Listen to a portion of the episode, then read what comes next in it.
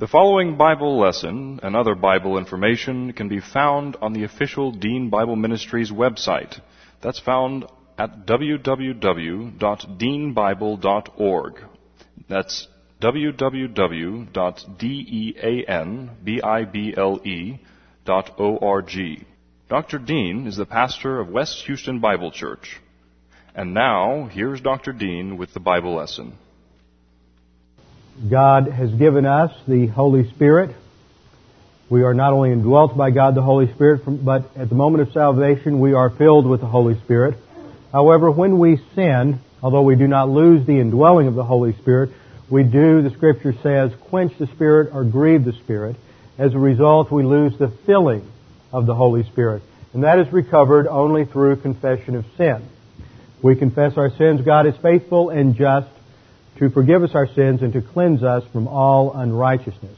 So we begin our teaching every class with a few moments of silent prayer to make sure we are indeed in fellowship if we need to be and prepared for teaching God's Word. Let's bow our heads together.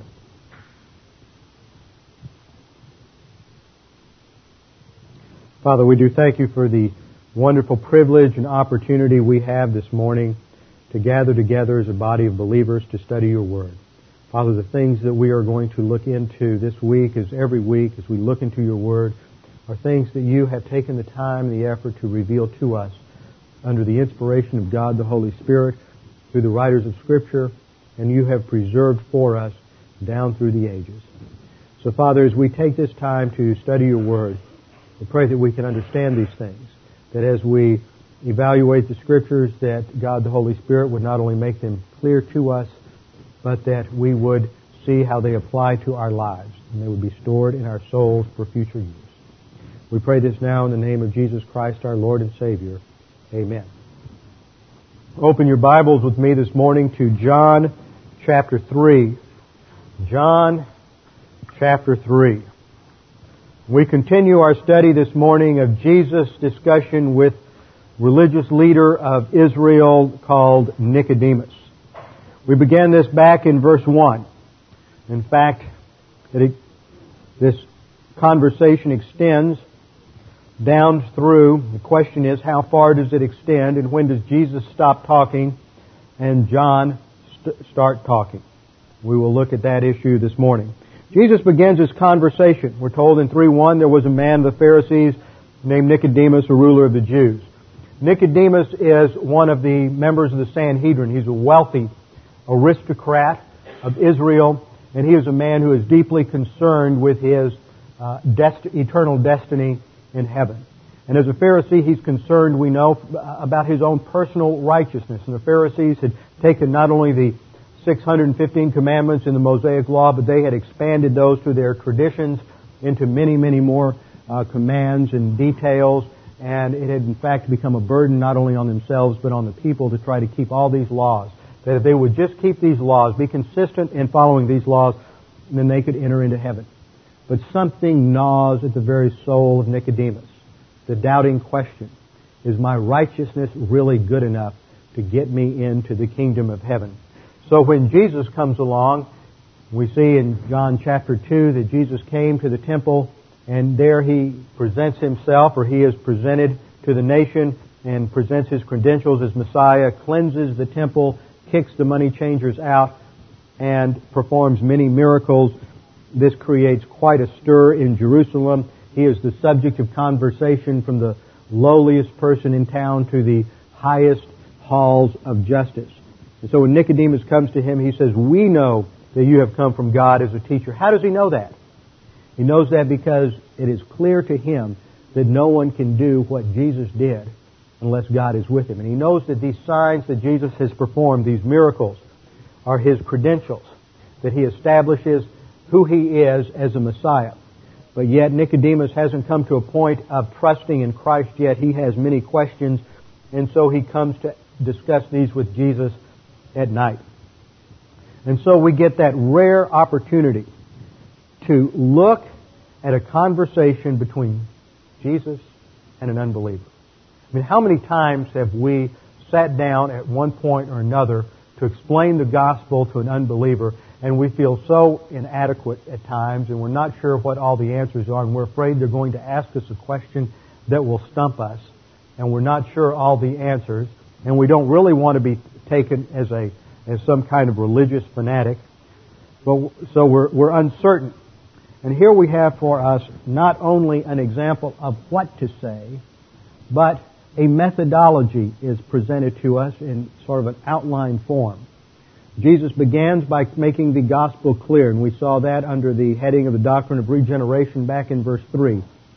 Jesus specifically and authoritatively states to Nicodemus, no one can get into the kingdom of God unless he is born again. And we saw that the problem there stems from the fact that man is born with a human body and a human soul but he lacks a human spirit. Adam and Eve were originally created with a human spirit. The human spirit is that immaterial, and I'm going to draw it here with a dotted line. It is that immaterial part of man which interacts with his human soul, which is made up of self-consciousness, mentality, emotion, volition, and conscience. This we have. It's been tainted by the sin nature. But at the moment of Adam's sin, he lost his human spirit. Human spirit is that immaterial element which gives his soul the capacity to understand spiritual things and to have a relationship and rapport with God. When we use the term born again or regeneration, we have to ask what is born? Well, it's not the body, that's not born again, that was Nicodemus' assumption, and it's not the soul. It is this human spirit, that which gives the soul the ability, the capacity to have a relationship with God and understand spiritual things. Nicodemus thinks of it, we saw physically. How can a man, once he is old, enter into his mother again? And Jesus clarifies, he says, Truly, truly, I say to you, unless one is born of water and the Spirit, he cannot enter the kingdom of God. Jesus, first he says, born again. And we saw that the Greek word translated again is anothen, which has two meanings. John wants to emphasize both. One is the idea of again, a second birth, and one is the idea of above, that its source is in God. Jesus then expands that. He says, not only do you have to be born again, let me give you a little clarification. Verse 5, he says, it needs, you need to be born of water and the Holy Spirit. Water speaks of cleansing from sin, man's problem not only, not only is it that he lacks positive righteousness, but he has accrued sin.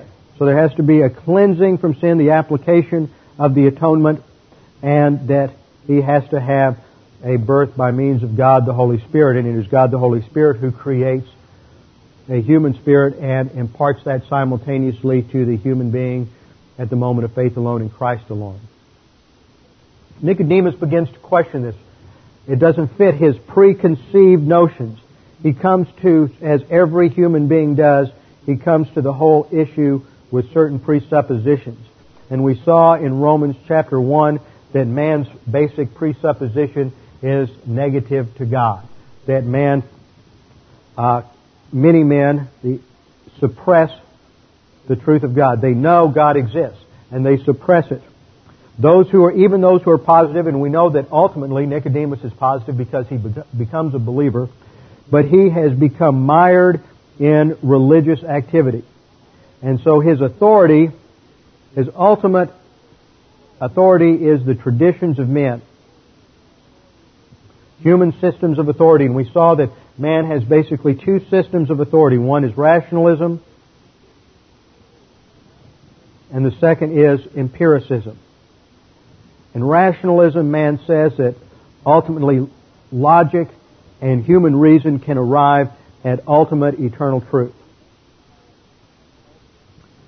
Empiricism says that it comes through experience.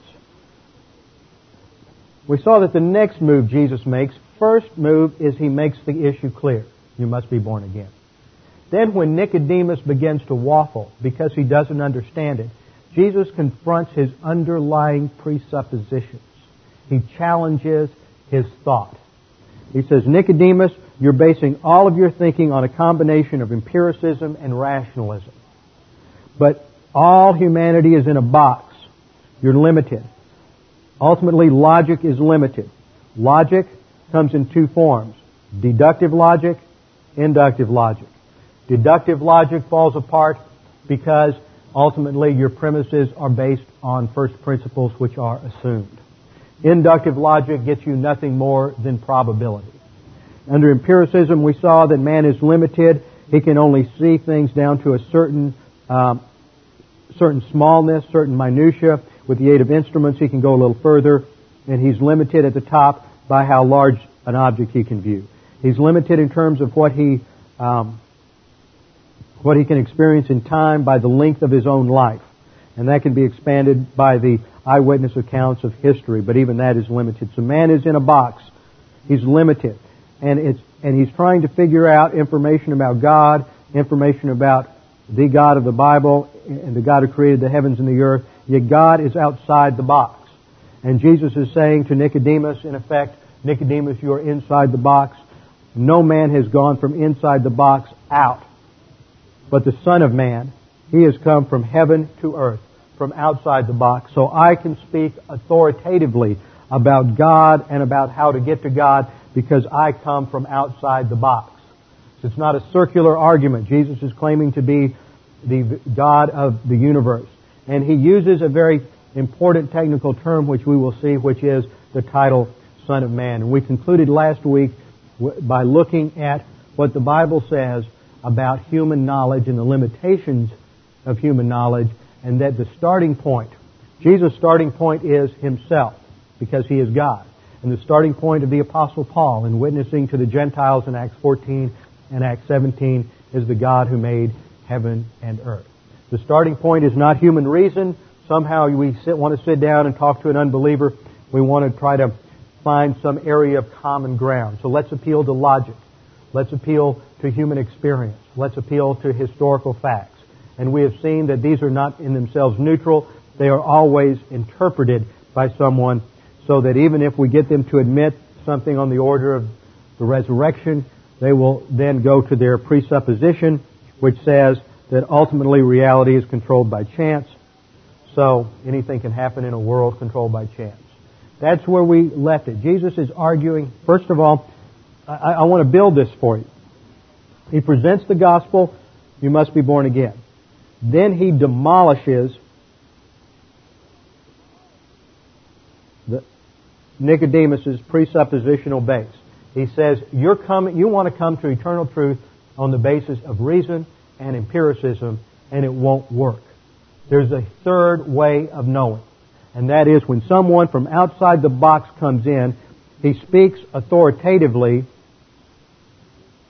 and you respond by accepting it as true.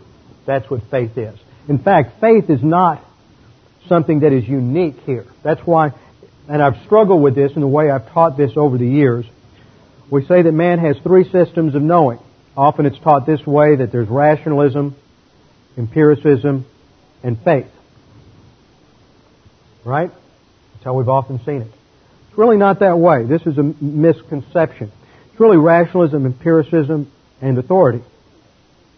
Because in rationalism, what have I said already? Rationalism, you look at logic. You've got two kinds of logic deductive and inductive. Deductive logic goes back to you build a major premise, minor premise, and conclusion. Where do you get your major and minor premises? Ultimately, you push it back far enough, every philosopher goes to what they call first principles, things that are uh, self-evident, assumptions. Okay? What's your basis for saying that that assumption is true? Ultimately, it's faith. Same thing is true in empiricism. What are you trusting? You're trusting in human experience to be able to to define what truth is. So faith is operational at the very core level of both reason and empiricism. The object is what differs. In under authority, the object is the self-authenticating Word of God. Now, what do I mean by self-authenticating Word of God? I want to build your confidence in the power of Scripture. What is it that Paul says in Romans 1.16? For I am not ashamed of the gospel of God, for it is the power of God unto salvation. It, the gospel. This is the power of God. We went to Luke 16 last time, and the, the story that Jesus told, and it is not a parable. Parables don't give proper names to people. In this story, the people have names. There's the beggar named Lazarus, and then there's the unnamed rich man. They both die. Lazarus goes to Abraham's bosom, paradise. The, the rich man is not a believer, and he goes to torments. Prior to the resurrection, Hades, or Sheol, as it's called in the Old Testament, comprised of two compartments. Parad- what is called paradise, or Abraham's bosom, which is where the saved went, and a place of torments, where the unsaved went. In between the pictures, there's a great gulf between them. And in the story Jesus tells, he looks across, uh, the rich man looks across and sees Lazarus, who was the beggar outside of his gates all the time he was on earth. And he is in torment, and he says, says, calls to Abraham, and he says, Abraham, let that, let Lazarus go. Let him go back to earth so he can tell my five brothers the reality of eternal condemnation. What, what did Abraham say? He said, if they don't believe Moses and the prophets, they will not believe empirical data provided by anybody, no matter how miraculous it is. That is a powerful statement. Because what, that, what Jesus is saying is the Word of God itself carries its own authority. Because the issues are ultimately spiritual. And God said in Isaiah, My Word will not go forth void, but will accomplish what I intended to. God's Word has power. It is self-authenticating. It is not that the unbeliever is not convinced. Romans 1 says that he knows both inside of him and from the external witness of creation that God exists. But if he is negative to God's Word, he is actively, it's an active voice verb, he is suppressing the truth of God in unrighteousness. The issue is not if you're witnessing to somebody that you haven't presented the case clearly. The issue is not that you haven't presented the rational evidence. The issue is not history or reason or science or any of those factors. The issue is rejection or acceptance of God. It comes down to volition. And the Word of God carries its own authentication with it. That's why Jesus can say, Verily, verily, I say unto you, we speak that which we know and bear witness of that which we have seen, and you do not accept our testimony.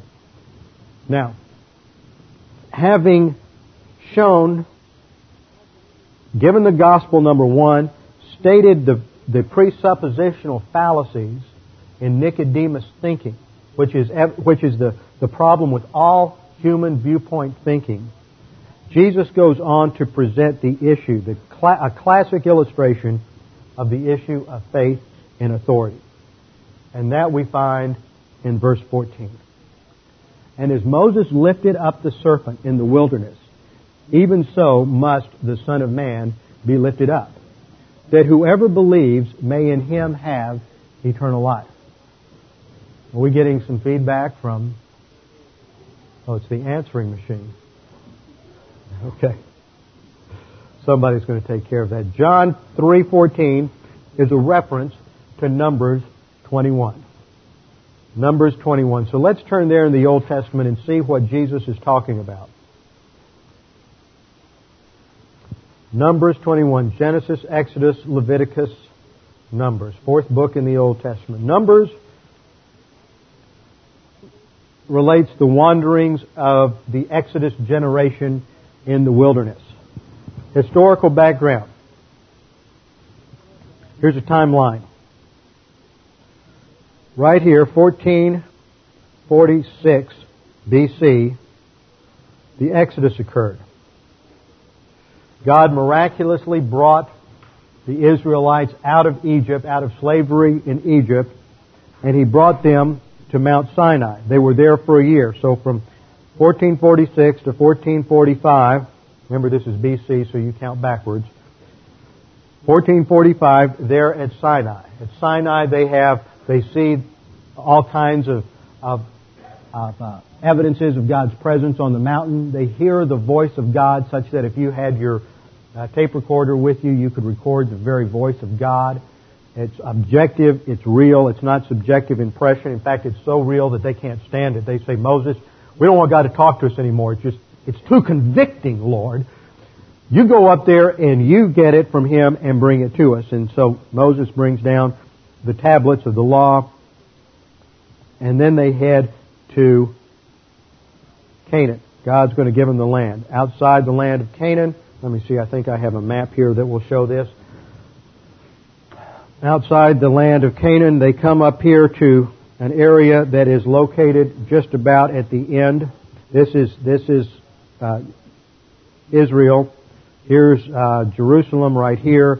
This is the Dead Sea here. And in this southern area, just almost off the map, about where my pointer is, if you can see that at the very bottom, would be where Kadesh Barnea is located, the gateway into the promised land of Canaan. And they send out their spies to check out the land and to see how they're going to attack it. They misread their operations order. They thought they were going to see if they could take the land, not how to take the land. And they went in and they saw, like I said, by the fortified cities and there's giants in the land and the people are numerous. And Moses said, you missed, you missed it. Only two of you got it right. And because you have doubted God's ability to conquer the enemy and the nation, everybody reacted and everybody uh, panicked and decided they couldn't do it. God said, because you are rebellious, you will not enter into the promised land. And the discipline is that this generation must die off and they must all die except for Joshua and Caleb, the only two of the spies that were faithful and felt and, and believed and trusted God to give them the uh, give them the land. Because of that, the, this for 40 years they wandered in the wilderness, which is just off the bottom of the map. Now, we're at the end of those 40 years. Most of that generation is dead. That generation was a generation of believers. They are carnal believers. They are disobedient believers. They are rebellious believers. But they were mostly believers. And they are going to go through the last bit of divine discipline in chapter 21 where we pick up the story. They set out from Mount Hor. Look at 21.4. They set out from Mount Hor by the way of the Red Sea to go around the land of Edom. And the people became impatient because of the journey. So Edom is this area just here at the lower edge of the map. And they're going to the south of Edom, just off the map. This was the best I could do in terms of a map to give you a little orientation. They're going south of this area. They're swinging around because the Edomites and Moabites wouldn't let them come through their land. So they're having to circle around and go up on this eastern side in the desert and then come in uh, due east after they circle around Moab and they'll come in near Jericho where they'll cross the um, Jordan. The people became tired. They continue to complain and grumble. Now, I find that it's helpful to get a little perspective on this. See, most of us in our limited mentality, when we think about Moses and the Israelites, we have this picture of maybe if, if our minds are, are have the capacity Maybe we, we envision a lot of people, a thousand, two thousand, maybe five thousand people. According to the genealogies and numbers, there were about 700,000 men of military age. That means from about the age of, of uh, uh, 14 on up, there were about 700,000 males. Well, if there's one woman and one child for every male, then you've got 2.1 million Jews. If they had more children than that per adult male, then there could be as many as 4 million Jews.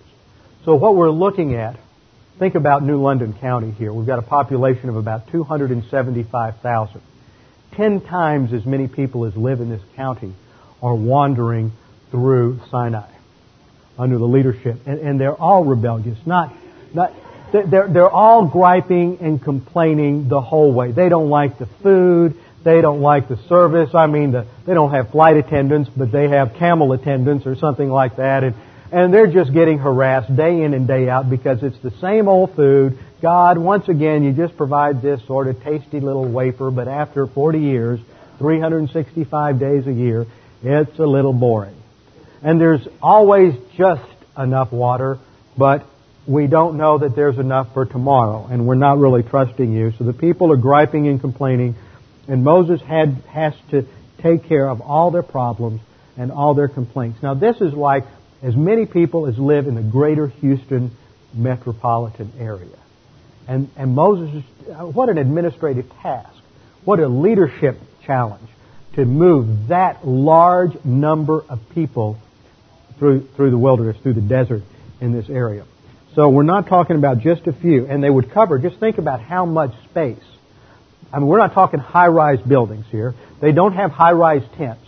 So they're spread out. So they're covering an enormous area of square mileage. I don't know what that would be, but, but they, they, they're covering quite an area. And that's important for what's going to happen. so the people start complaining.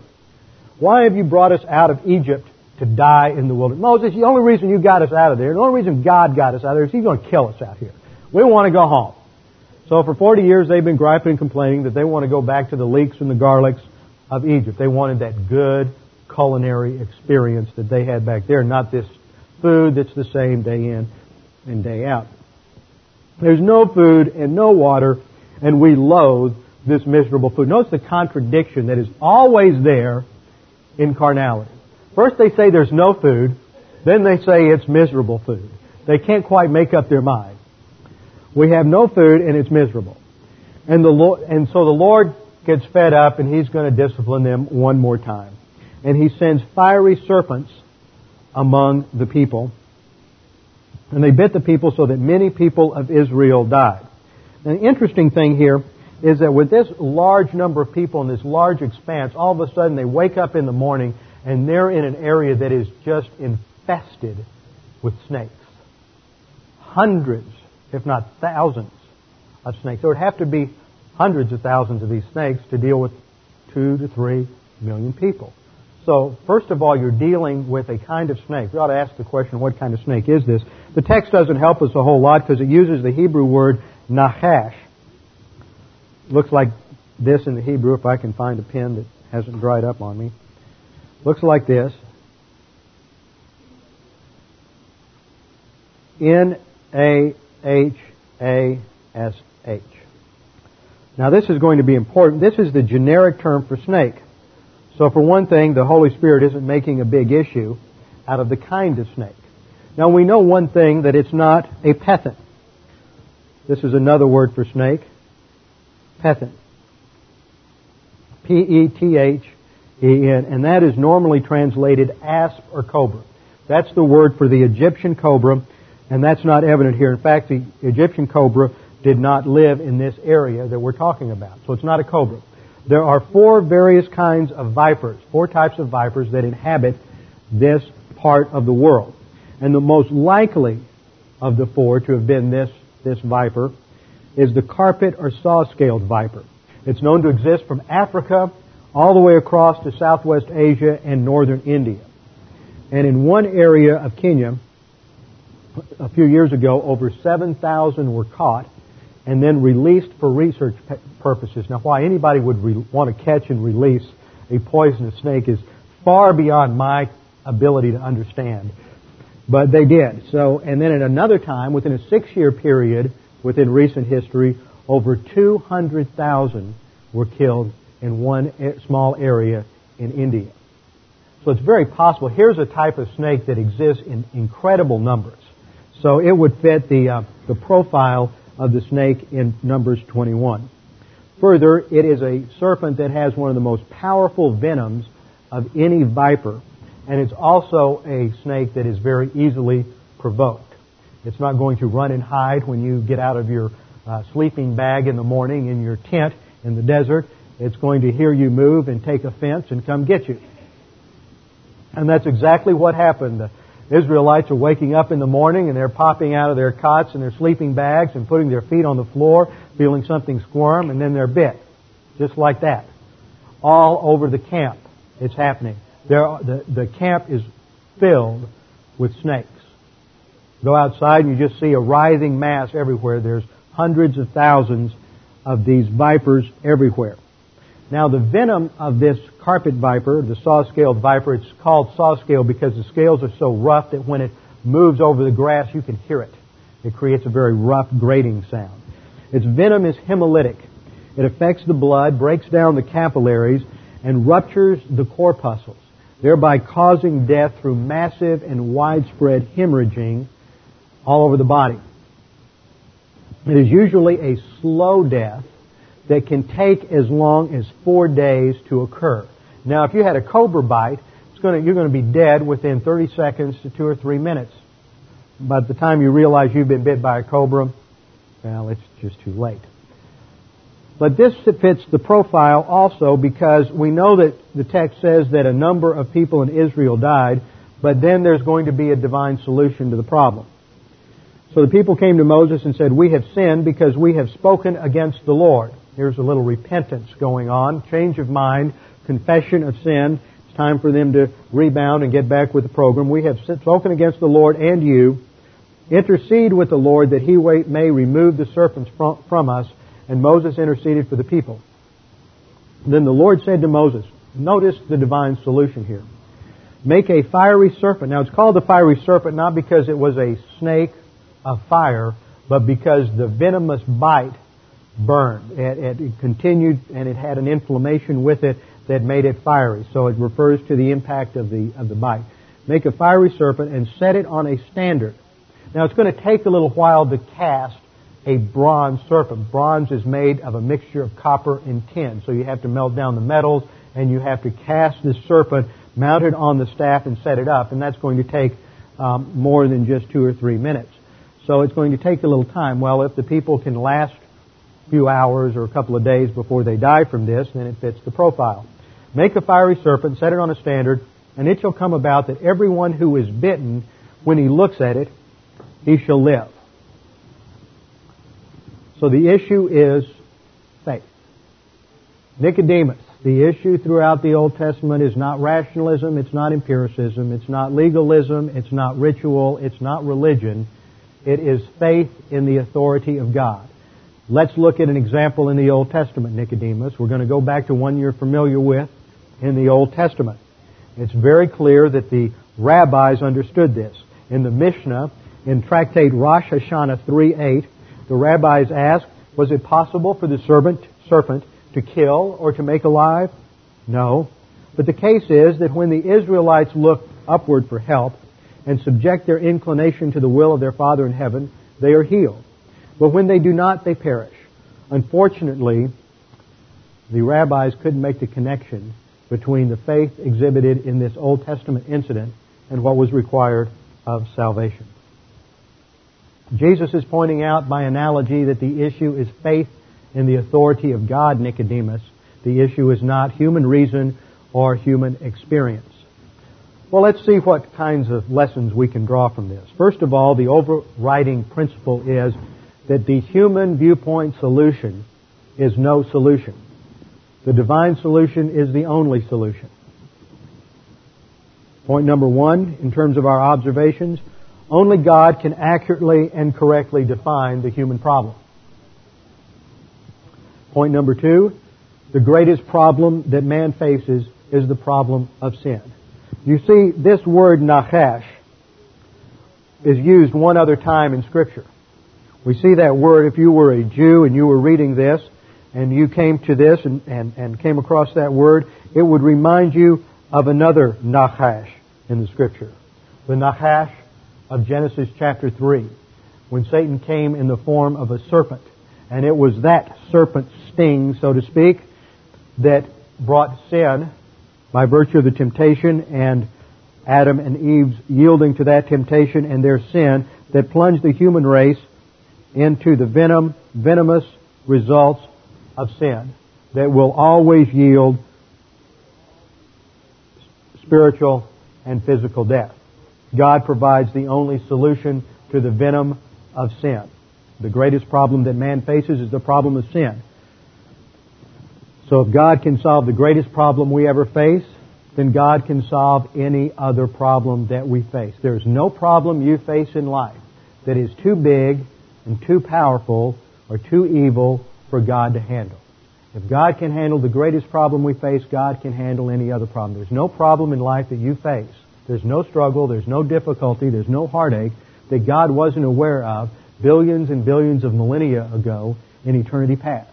He knows exactly what those problems were, and He has provided the solution through His Word. He can solve the problem at the cross, He can solve the problems of the serpent bites in the Old Testament, He can solve your problems. The fourth thing we learn is that man constantly tries to develop systems and solutions to solve the problem, but they are inadequate and they don't work. Now, what are some of the solutions that the Israelites could have adopted? Well, first of all, they might have sat down and said, well, let's us get involved in the problem. Let's get involved in, in the solution here. God, you tell us what the formula is and we'll make the medicine. We'll develop the antidote. We'll get involved. That's not what we find. That's what man often wants to do under the guise of religion. They want to solve the sin problem. God will get involved. We'll bring our offerings, our sacrifices. We'll get involved in ritual. We'll give up. We'll become ascetic. We'll do this and we'll do that, and you bless us. Donald Grey Barnhouse, a tremendous uh, biblical writer of a previous generation, writes, The brewing of potions and the making of salves would have given them all something to do and would have satisfied every natural instinct of the heart to work on behalf of its own cure. But there was nothing of the kind mentioned. They were to cease from human remedies and turn to a divine remedy. The fact that they were not told to make a human remedy is indicative of the greater fact that there is no human remedy for sin. Men have been bitten by the serpent of sin. How are they going to be cured of its bite? There is nothing but death awaiting them as a result of their wound unless God Himself shall furnish a remedy. Men rush around in the fury of human religions seeking a palliative for sin. They perform all sorts of rites, chastising the flesh, humbling the spirit. They undertake feasts and pilgrimages. Like the man in Israel's camp who refused to look at the bronze serpent, but spent his time brewing concoctions for ameliorating his own conditions, they are carried off to spiritual death through the poison that is in their being. The man who trusts religion instead of looking to Christ will be eternally lost.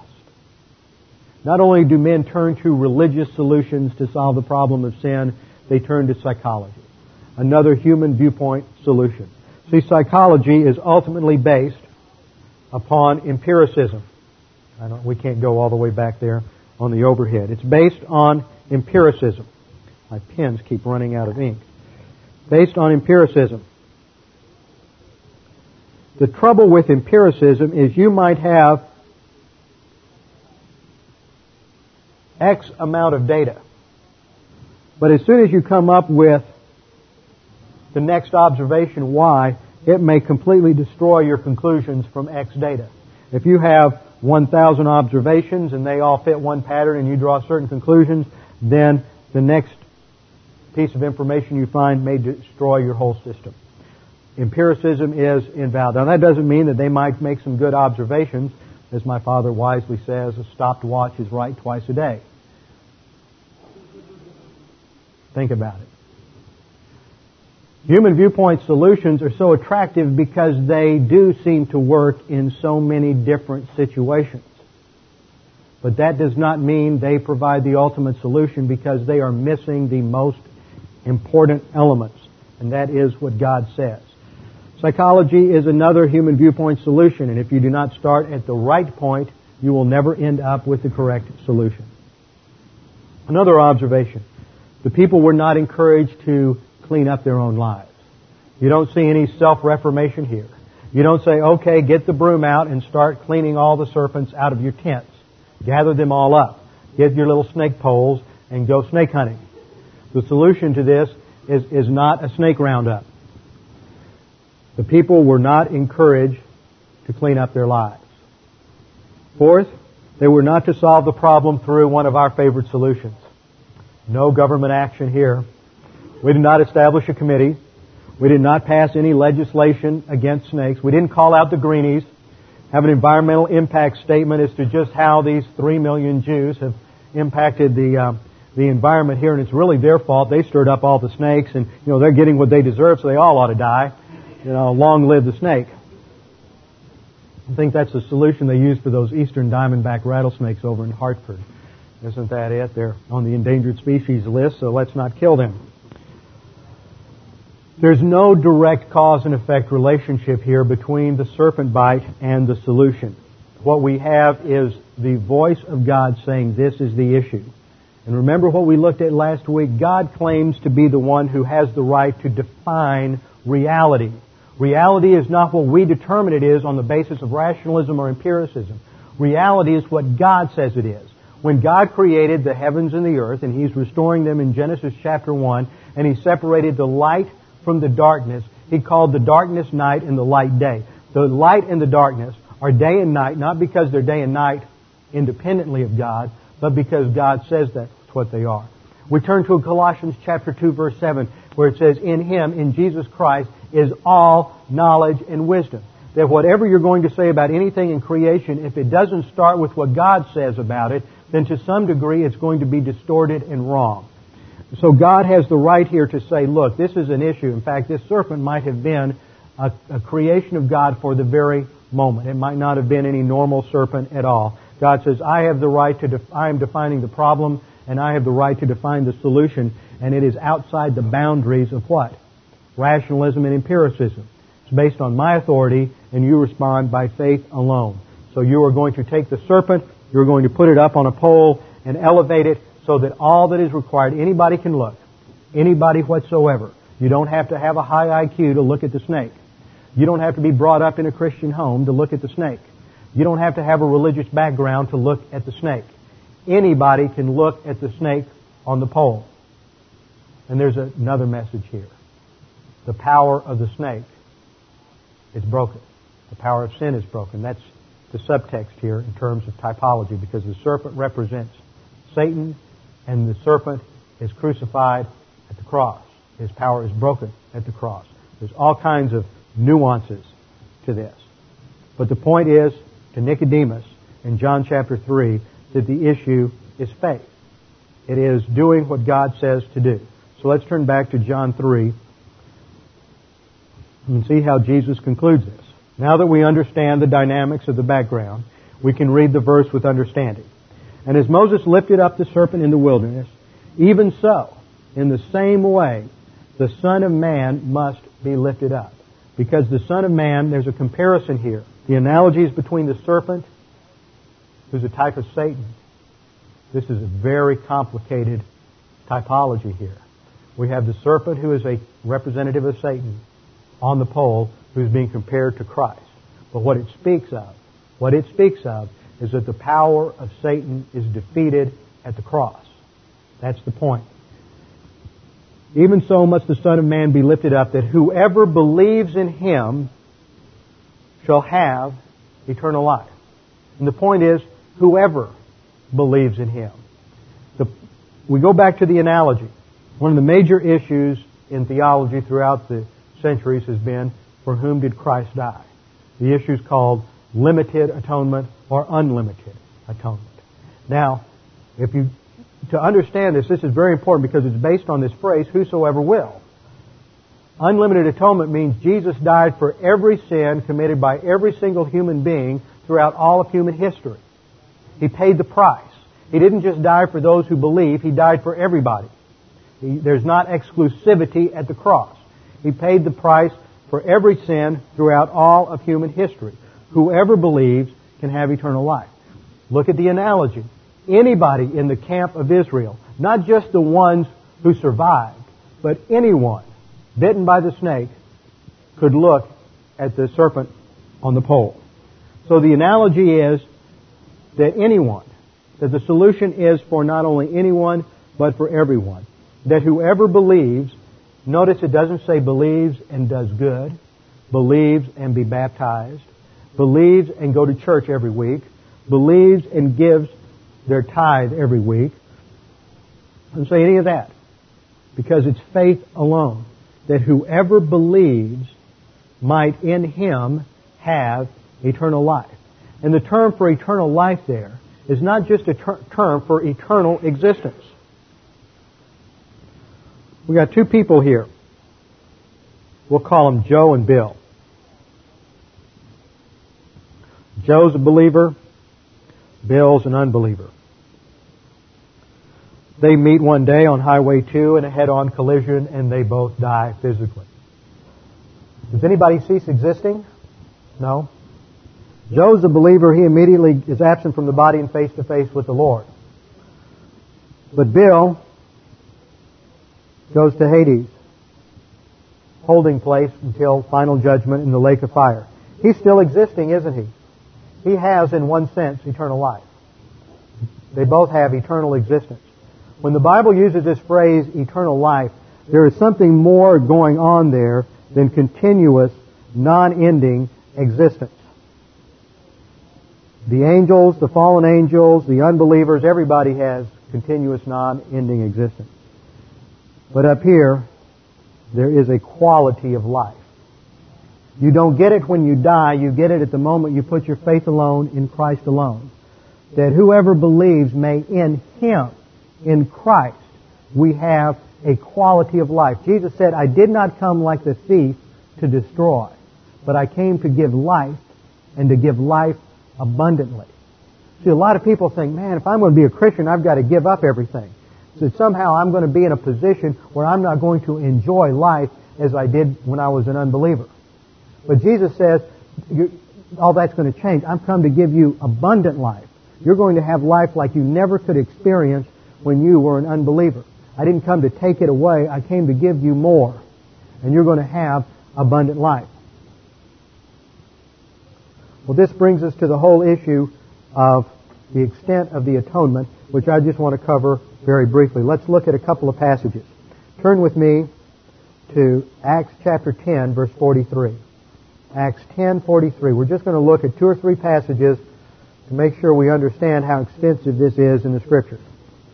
Acts 10:43.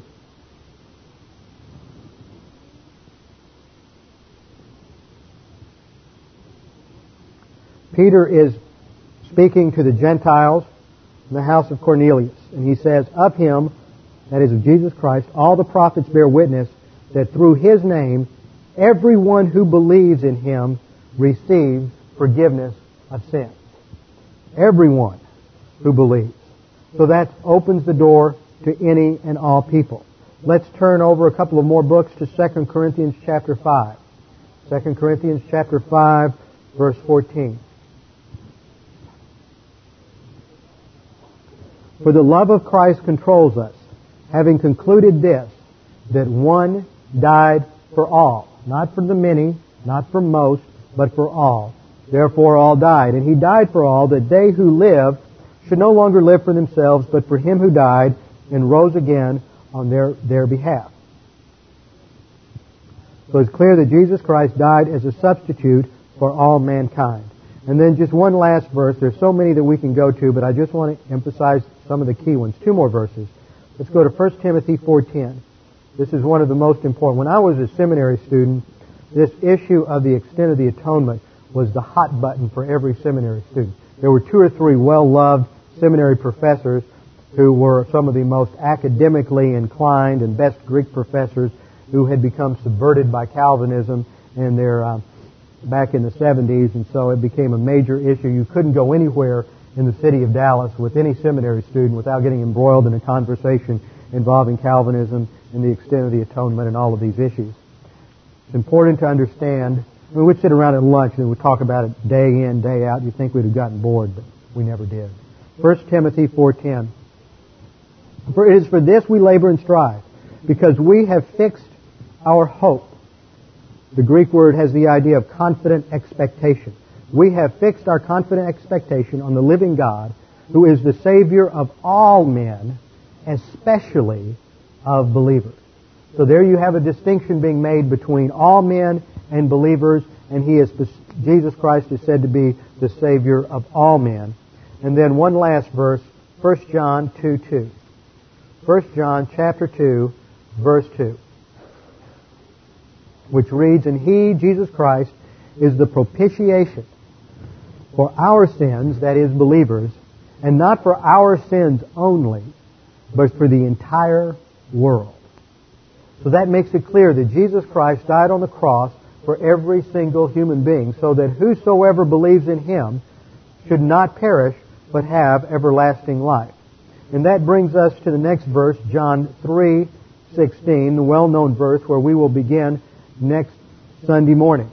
One of the interesting things is that somewhere in here between verse 12 and verse 22, Jesus stops speaking and John the apostle starts commenting. Now the question is, when does that happen? I think it's here. I think at the end of verse 15, John starts giving us his uh, divinely inspired commentary and exegesis on what Jesus had just said. Verse 16 is an explanation by the Apostle John. Having thought about these things so late in his life, as he's in his late 80s or early 90s, he then gives us his divinely inspired comments on what Jesus has said. And we'll begin there next Sunday morning with our heads bowed and our eyes closed. Father, we thank you so much for the clarity of your word, the clarity of the gospel, that the issue is not based on what we do, who we are. It's not based on any aspect of human ability or religious activity. Our eternal salvation is based on exclusively on everything you did for us at the cross. Father, we pray that if there is anyone here this morning who is not sure of their eternal destiny, that right now, in the privacy of their soul, it's an issue that is between them and you. That right now they would say, Father, I trust in Jesus Christ alone for my salvation. It's not an issue of who you are. It's not an issue of what you've done. It's an issue of what Jesus Christ did and whether or not you accept that as a free gift. It is not earned or deserved. It is a free gift. Not by works of righteousness which we have done, but according to His mercy He saved us by the washing of regeneration and renewal by the Holy Spirit.